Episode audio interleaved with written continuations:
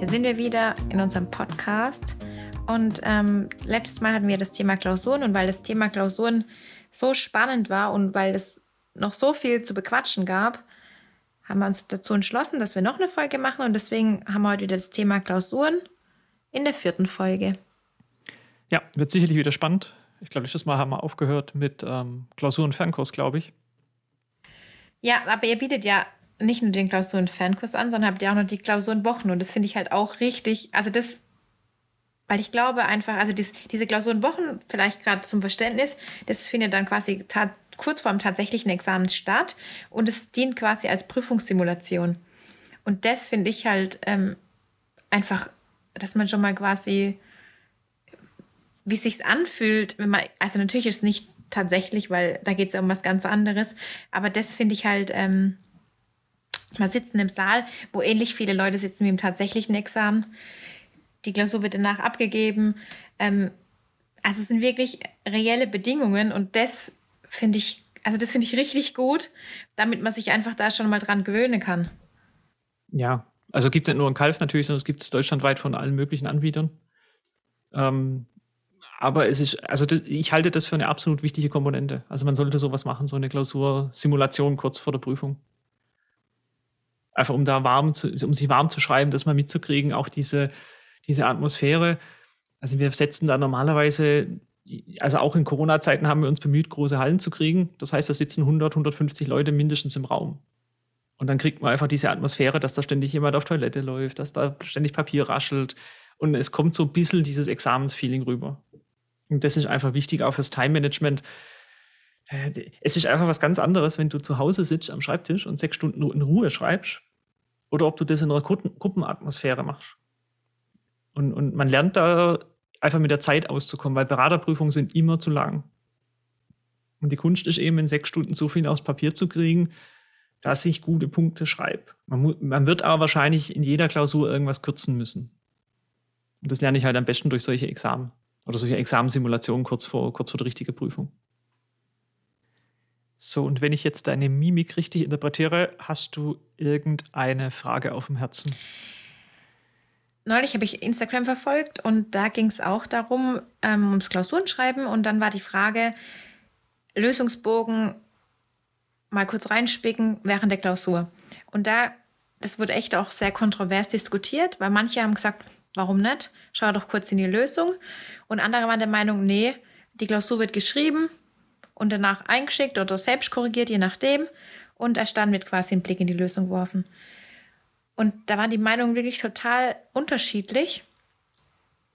Und ähm, ich denke, da muss auch jeder einen Weg für sich finden. Aber ich denke, wenn ich manchmal so, wenn man so einen Knoten im Gehirn hat, dann kann vielleicht unter Umständen ein kurzer Blick mal helfen. Aber dann denke ich, man muss, man muss da das gesunde Maß. Und dann würde ich lieber vielleicht erst zur nächsten Aufgabe gehen und dann weitermachen. Hast schön gesagt, das ist ein Glaubenskrieg. Ich kann nachher auch der zweite Glaubenskrieg aufmachen. äh, nämlich, ob man Klausuren innerhalb der Bearbeitungszeit machen soll oder länger brauchen soll. Ja, ich glaube da. Aber genau. Jetzt bleiben wir mal bei dem Punkt. Ähm, ich würde mir das markieren an der Stelle. Also wenn ich, äh, wenn ich sage, ähm, ich komme jetzt hier nicht weiter, und es geht so nach dem Motto, naja, welche Vorschrift bin ich denn? Und ich weiß genau, da hängen jetzt irgendwie zehn, zwanzig Punkte dran. Dann würde ich wahrscheinlich auch mal ganz kurz in die Lösung reinspicken, wenn ich sie zufällig da habe, und einfach zu gucken, welche Hausnummer bin ich jetzt, also was weiß ich, in welchem Paragraph im Umwandlungssteuergesetz lande ich denn. Ähm, und dann würde ich mir am Rand bewusst aber einen Strich hinmachen. So nach dem Motto, für mich, ich weiß jetzt, alle Punkte, die ich jetzt hole, ähm, sind falsche Punkte. Die hätte ich eigentlich im richtigen Examen nicht gekriegt. Aber ich schreibe das jetzt, um einfach diesen Paragraph zu über. Jetzt habe ich sozusagen das Einstiegstor gefunden. Ich weiß, ich bin im, um ein Beispiel zu nennen, Paragraph zwanzig Umwandlungssteuergesetz, und jetzt bearbeite ich halt diese ganze Umwandlung mit, mit Wert, Wertansätzen et cetera. Und dann, glaube ich, ist ein relativ guter Kompromiss. Man muss aber diszipliniert genug sein, die Lösung in dem Moment wegzulegen. Und da gibt es, glaube ich, ein paar Leute, die ähm, ja, die Lösung dann einfach nehmen und die dann abschreiben, und das halte ich nicht für sinnvoll. Ja, aber das ist das Thema Disziplin ist, glaube ich, bei Klausur so allgemein so. Man muss sich disziplinieren zum Schreiben, dass man sich das fest einplant. Also ich habe für mich zum Beispiel, als ich mir meinen mein Plan gemacht habe für, für mein Jahr, also ich habe das ja tatsächlich schon geplant, dann habe ich habe ich mir quasi auch schon das eingeplant, dass ich meine sechsstündigen Fanklausuren schreibe. Ob es natürlich dann in der, in der Praxis so umsetzbar ist, das weiß man ja nie, aber in der Theorie habe ich mir das eingeplant. Also an welchen Tagen du das machst, oder was? Ja, ich habe, ich weiß jetzt quasi schon genau, wann mein, dass ich freitags nachmittags und samstags, und habe ich mir einfach überlegt, dann stehe ich sonntags morgens ganz früh auf, dann schreibe ich eine sechsstündige Klausur und dann mache ich, verbringe ich den restlichen Tag mit meinen Kindern. Auch ein schöner Plan. Also ich hoffe, es funktioniert. Also hört sich realistisch ja. an. Ja, man, man muss ja wissen, wie, also man muss sich ja Vorstellungen davon haben, wie, wie, wie läuft es dann? Darüber machen wir mal irgendwann eine Folge, wie du deinen Kalender geplant hast, weil mich das grundsätzlich wirklich interessieren würde. Weil ich da sehr naiv damals gestartet bin und dann das im Laufe der Zeit immer anpassen musste. Und jetzt zwischenzeitlich derjenige bin, der immer predigt, macht euch ein Jahr vorher einen Plan. Und ich glaube wirklich, dass das für viele wichtig ist. Für mich ist es elementar. Das haben ja die Podcast-Zuhörer schon gemerkt, dass du strukturiert bist. Ich versuche es zumindest, ja. Ja, also ja, das Lösung reinspicken, entweder ja oder nein, da würde ich auch keine Meinung positionieren wollen in dem Moment. Da hat jeder seinen eigenen Punkt. Wichtig ist halt wirklich dann zu sagen, ich gucke mir die ganze Lösung an. Das bringt nichts. Wir geben bei uns in den Kursen so über die Jahre hinweg natürlich auch immer wieder mal Klausuren aus, die sich wiederholen, logischerweise. Also ich mache nicht jedes Jahr die gleiche Klausur, die, die, die Klausur jedes Mal neu. Und wenn da ein Wiederholer drin sitzt, also der zum zweiten Mal den Kurs macht, dann hat der unter Umständen natürlich die Lösung schon vom letzten Jahr. Dann ist schon auffällig, wenn es eine Klausur ist, deren Schnitt, was weiß ich, bei hundert Punkten nur bei dreißig Punkten liegt und ausgerechnet der Wiederholer, der im letzten Jahr schlecht war, hat neunzig geschrieben. Ja, was soll ich dazu sagen? Und da bescheißt man sich halt selber. Natürlich hat man eine schöne Note, aber das bringt einem ja nichts, wenn man es halt bei seinem Anbieter äh, da jetzt neunzig von hundert Punkten holt. Aber sonst wäre ich auch eher die Fraktion, wo sagt, es schadet ja nicht, mal kurz reinzugucken. Ja, also ich denke, bevor man wirklich dann jetzt dann das einem komplett aus der Bahn wirft, dann gucke ich halt kurz rein, ah ja, wo bin ich? Und dann geht's weiter. Siehst du, das wirst du bei uns aber nicht machen können. Weil ich habe ja keine Lösung. Genau, weil unser Lehrgangsleiter da eine andere Meinung vertritt wie ich. Und der sagt, nö, da wird nicht reingeguckt. Das muss realistisch sein, in der richtigen Examensprüfung hast du auch keine Lösung, also kriegst du die Lösung nicht mit. Also hast du gar keine Chance. Weil wenn du reingucken willst, funktioniert nicht. Ja, aber ich fand diese Diskussion einfach interessant. Ja. Weil, weil da jeder wirklich einen anderen Ansatz wählt. Ja, aber das ist, ich glaube auch, jeder bereitet sich ein bisschen anders vor. Und hat halt jeder seine eigene, seine eigene Art. Weil das mit der Zeit, also dieses Thema habe ich vor Monaten, also es war wirklich letztes Jahr schon verfolgt. Und da haben manche auch gesagt, sie schreiben so lange, bis sie fertig sind. Mhm. Auch wenn die sechs Stunden rum sind. Aber im Examen kann ich auch sagen, ich brauche noch eine halbe Stunde. Nee, aber du wirst im Laufe der Zeit schneller. Also ich habe es bei mir auch immer am Anfang so gemacht, dass ich die Klausuren geschrieben habe. Ich habe mir einen Wecker dann daneben gestellt. Und nach sechs Stunden habe ich einfach einen dicken Strich gemacht und war für mich selber dann wieder der Punkt, dass ich sage, ich bearbeite es jetzt durch, damit ich einfach den Stoff wiederhole ja. oder einfach lernen. Aber selber, wenn dann die Klausur zurückkam vom Korrektor, habe ich halt gesagt, okay, die Punkte bis dorthin werte ich und der Rest nicht. Und dann hast du für dich einerseits eine realistische Einschätzung, dass du auch weißt, wie viele Punkte du in den sechs Stunden geholt hättest, aber bearbeitest das Ganze halt. Ich halte nichts davon, nach sechs Stunden einfach den Stift hinzuschmeißen und zu sagen, so, jetzt ist Freizeit. Ich habe eine Klausur, soll das ja auch bearbeiten. Würde ich genauso machen.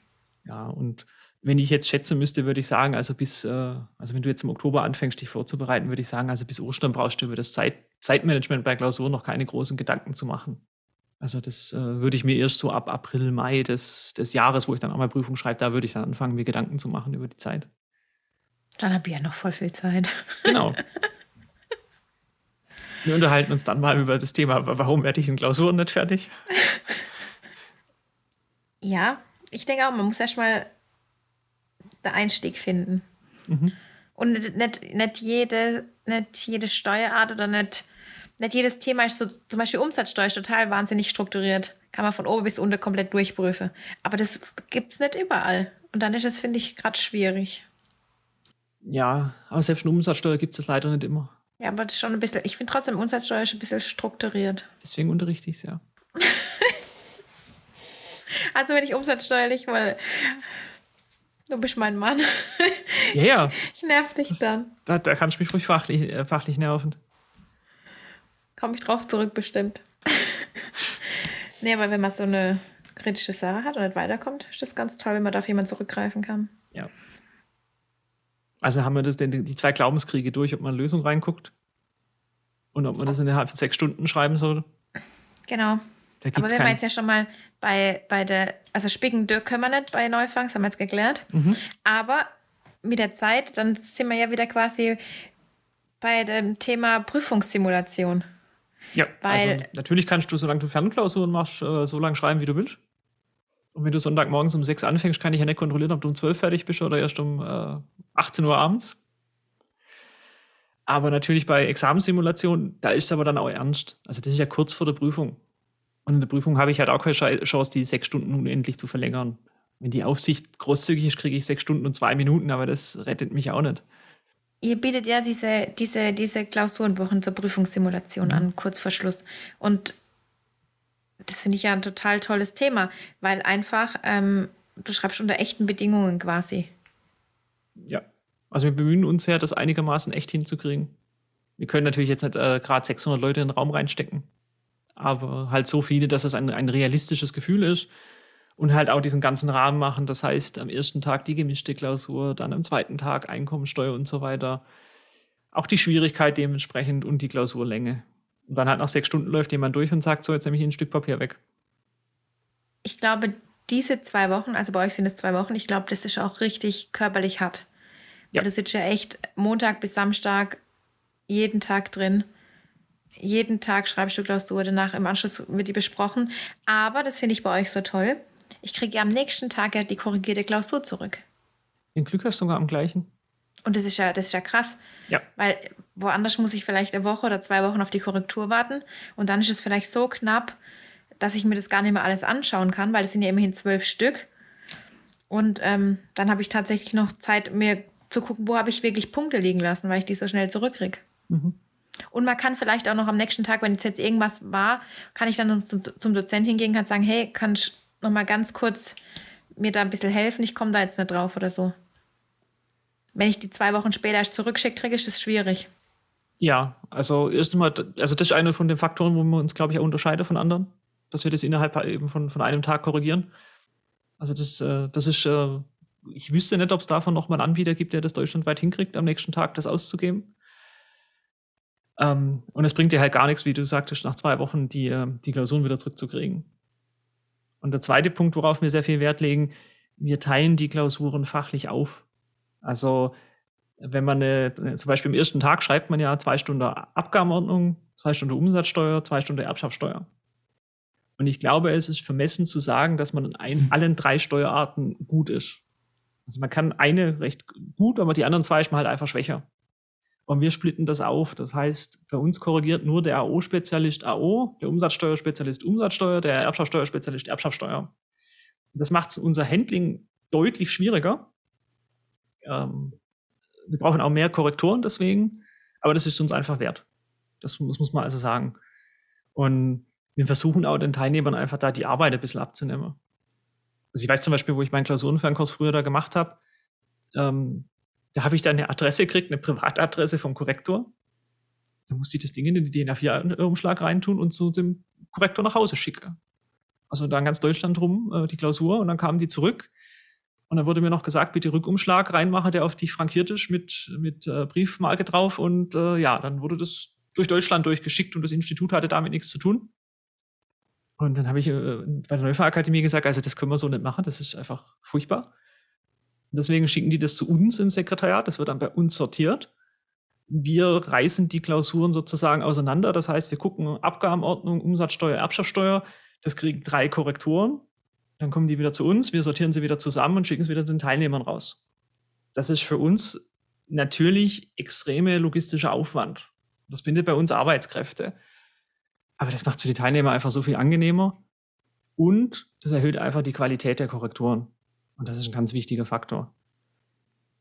Also das, das habe ich nie verstehen können, wie man eine sechsstündige Klausur von einer Person korrigieren lässt, die dann vielleicht nicht mal fachlich wirklich top ist, weil die kann ja gar nicht beurteilen, die kann ja nur Tabellen nehmen und sagen, jawohl, steht eins zu eins da, aber die kann ja gar nicht so was die Folgefehler beurteilen. Und das ist halt was, wo, wo man dann einfach merkt, okay, da steckt mal ein bisschen mehr Power rein. Ob es dann gewürdigt wird, weiß ich nicht. Ich hoffe mal, dass es gewürdigt wird. Ähm, Aber da merkt man so ein bisschen den Unterschied zwischen den, sag ich mal, etwas preisgünstigeren Anbietern und denjenigen, die sich ein bisschen mehr Mühe geben. Ja, aber das hat man halt, wenn man wo wir wieder, sind wir schon wieder bei der Thema ähm, Anbieterauswahl, aber das ist halt, das merke ich erst, wenn ich quasi in die Tiefe gucke. Also wenn ich wirklich mir die einzelnen Anbieter richtig selektiere. Ja. Weil oberflächlich sehe ich das gar nicht. Dann denke ich, ja gut, die bietet auch eine Klausurenwoche an. Aber mal, dass sich die Korrektur dann unterscheidet, da muss ich halt schon ein bisschen genauer hingucken. Aber ja, das muss halt vor allem der Grund klar sein. Also ich weiß nicht, ob das jedem Teilnehmer so von Anfang an klar ist, was, was das eigentlich heißt. Weil ich könnte jetzt von dir sicherlich eine Klausur korrigieren, einen Umsatzsteuer, ich könnte dir dann auch Folgepunkte geben.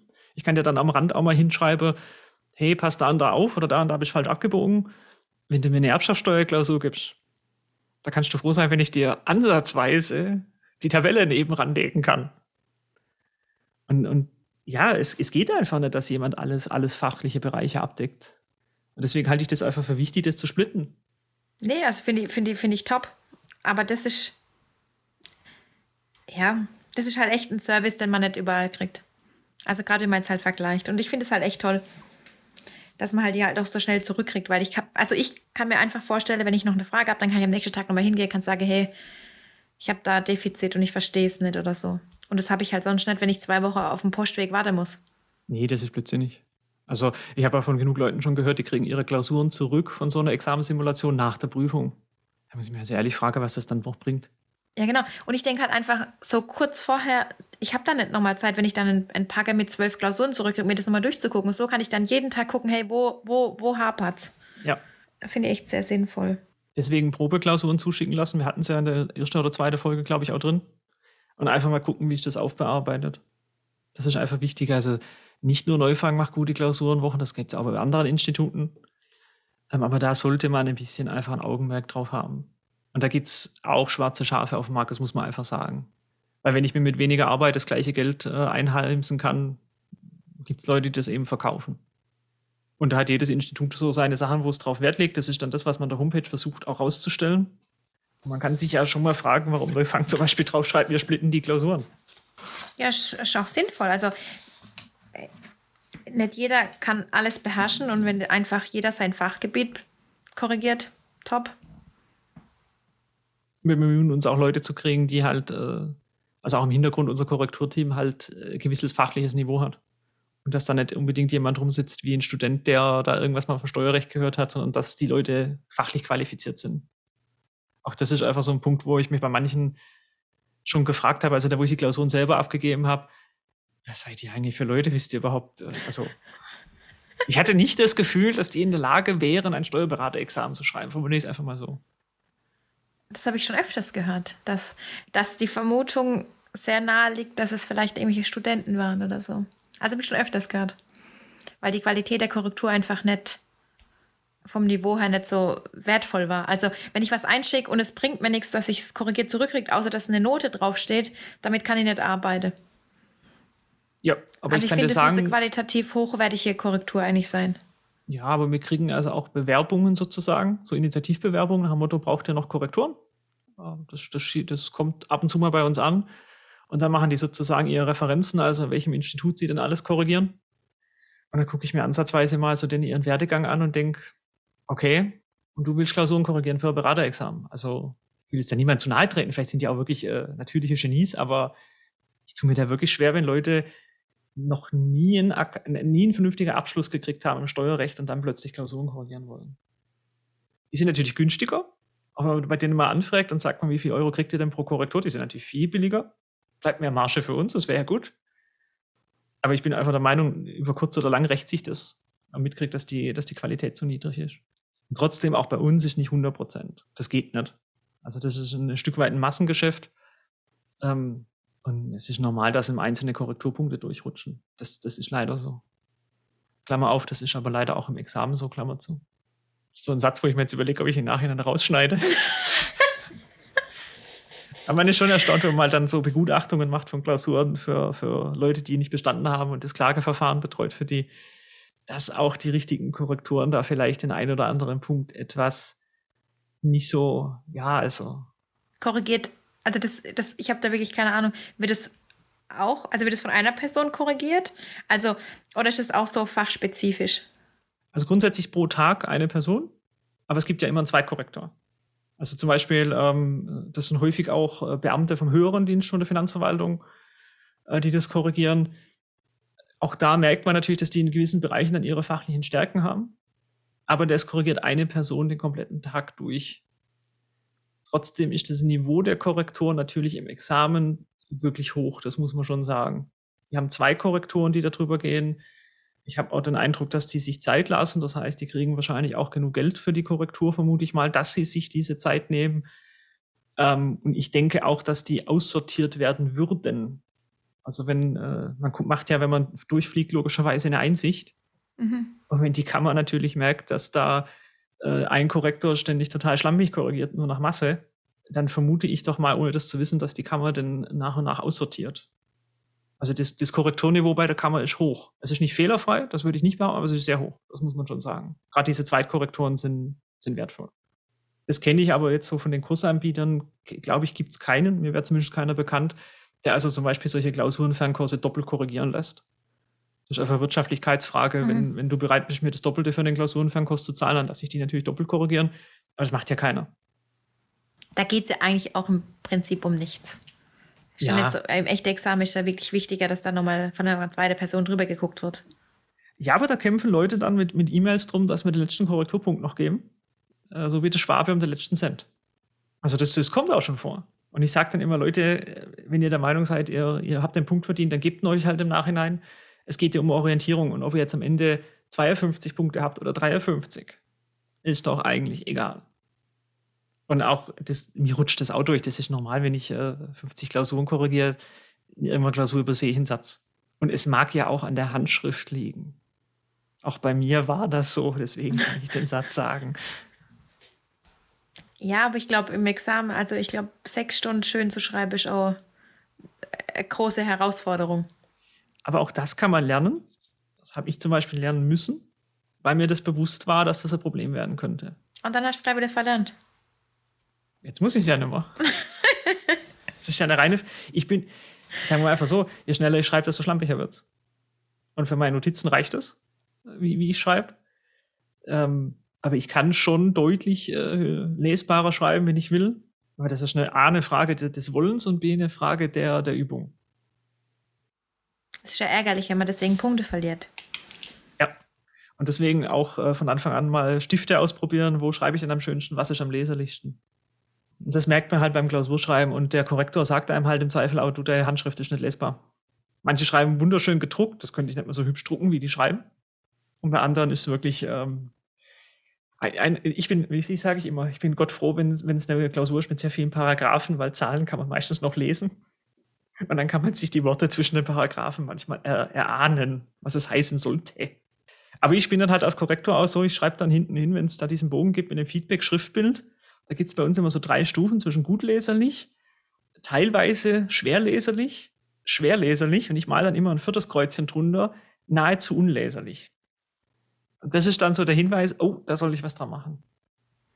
Aber ich finde es echt gut, das wusste ich gar nicht. Ich, ich lerne hier noch was, dass ihr nochmal echt so ein, so ein, nochmal so hinter den, hinter die Korrektur nochmal so eine Einschätzung macht quasi. Ich dachte, du hast unsere Klausuren dir, äh, dir zuschicken lassen. Ja, aber das habe ich nicht so. Die aller, aller, allerletzte Seite hinten. So eine D I N A vier Seite mit so ein bisschen Feedback. Das habe ich nicht mehr so genau, also da hat es dann aufgehört. Ja. Oder also ich habe es vergessen, aber das ist echt, das ist sehr wertvoll. Hausaufgabe für den nächsten Podcast. Das mal angucken. Ich muss besser nacharbeiten. Nee, das ist auch so ein Punkt, da kann man einfach mal drauf achten, wenn man dann sich Material von Kursanbietern zuschicken lässt. Kann ich mit der, mit der Lösung was anfangen? Kann ich mit der Tabelle was anfangen? Bringt mir die was, um nachzuarbeiten? Einfach rein, rein hypothetisch mal gedacht, ich kriege eine korrigierte Klausur, komme ich damit vernünftig zurecht? Ja, mit einer, mit einer Kurzlösung komme ich dann so gut zurecht wie mit einer ausführlichen. Weil wenn ich, wenn ich, wenn ich es an der Klausur falsch gemacht habe, dann habe ich ja da ein Defizit. Und wenn es dann noch eine ganz kurze Lösung ist, dann hilft mir das ja nicht so viel.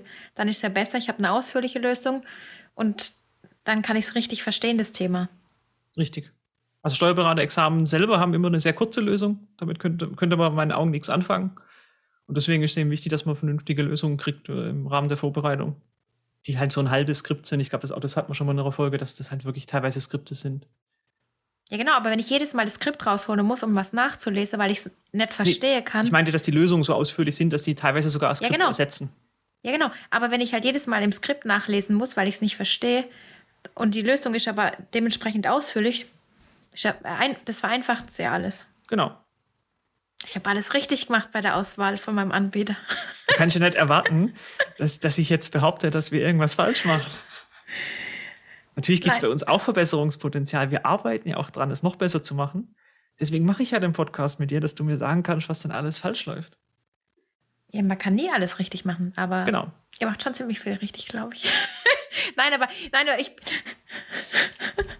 nein, aber ich ähm, ja, ich habe ja verglichen. Genau. So, bevor das jetzt aber zu sehr in, nennen wir es mal, lobende Worte ausartet, gucke ich mal so ein bisschen auf meine Liste und also bei mir gibt es nicht mehr so wirklich viele Themen. Bei dir? Ja, ich habe jetzt nicht mehr so viel, weil alles, alles andere braucht jetzt wieder viel Platz. Also ja, aber dann ist doch eigentlich der ideale Zeitpunkt, um jetzt äh, die Folge dann auch zu beenden. Ähm, von daher, ich glaube, ja, ich übergebe mal an dich das Wort, dann machst du das Schlusswort für heute. So, und das war es dann auch mit der Folge vier von unserem Podcast. Und dann beschäftigen wir uns in der fünften Folge mit dem Ablauf der Prüfung, wie das ganze Prüfungsprozedere aussieht, welche Prüfungstage, welcher Stoff und so weiter. Also schaltet wieder ein für unsere fünfte Folge. Wir freuen uns. Tschüss. Bis dann. Ciao.